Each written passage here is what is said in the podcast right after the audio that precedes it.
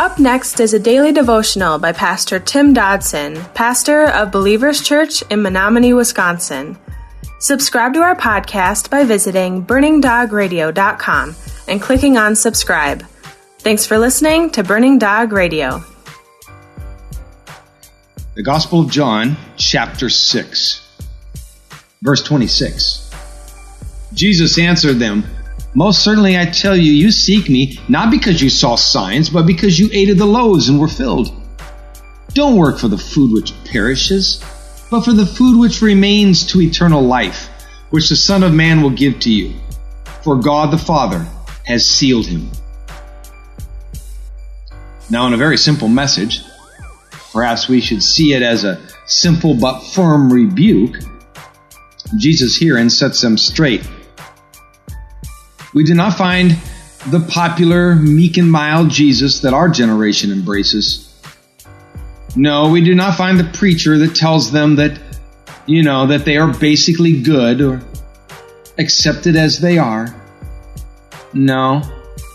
In fact, Jesus does some old fashioned whacking here, and again, he does it out of a true deified love. He tells these people the truth. It is what we should expect for he has already been declared the God of love and truth. Jesus herein shines the bright light, not on their actions, but on their intentions and on the heart behind them. It is not enough to just go about the motions of Christianity, on the exercise of religious activities, and expect to stand righteous at judgment what we do is always a reflection of what we are and how we love.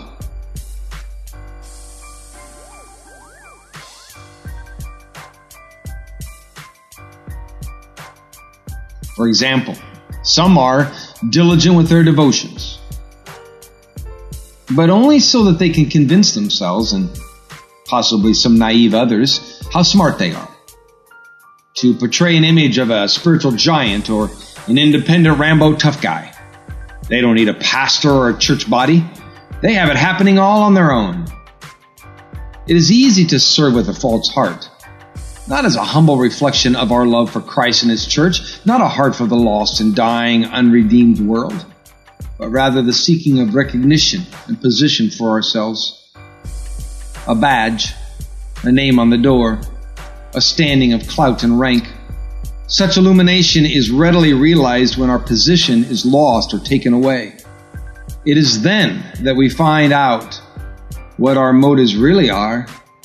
Jesus is seeking not only right action, but right hearts. please note that Jesus is not encouraging laziness or some aesthetic approach to living in faith.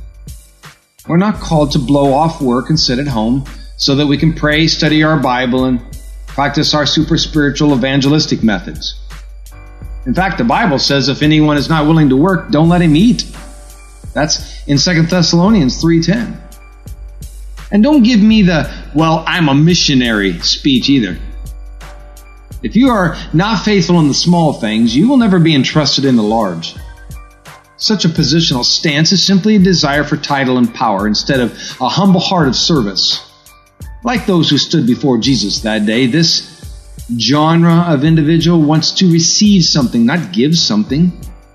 Perhaps there is a right physical action, but how often a wrong motive and heart? Now, on a practical level, Jesus is also warning us concerning the living for the temporary at the expense of the eternal. Education, career, money, family, status, it's all going to pass away. But what we have in Christ, what we have invested in eternally, will last forever. Jim Elliot, the late great missionary, once said, He is no fool who gives what he cannot keep to gain what he cannot lose. Verse 28. They said therefore to him, What must we do that we may work the works of God.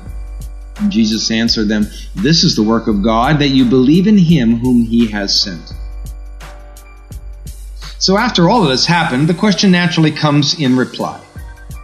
Well then, Jesus, what do we need to do to do God's work? A reasonable question, I guess. What was his answer? Go to seminary? Travel to a far country and commit yourself as a missionary? Give all your money to the church and move into the compound and meditate four hours a day. No. Simply this. The work of God is to believe in Jesus. That's it.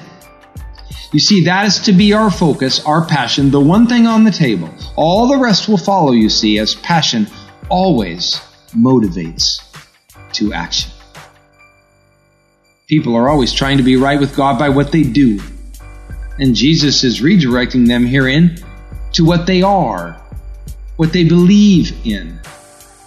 The transformation of our spiritual minds and our hearts will transform our actions, but it will never work the other way around. Now, a word of warning.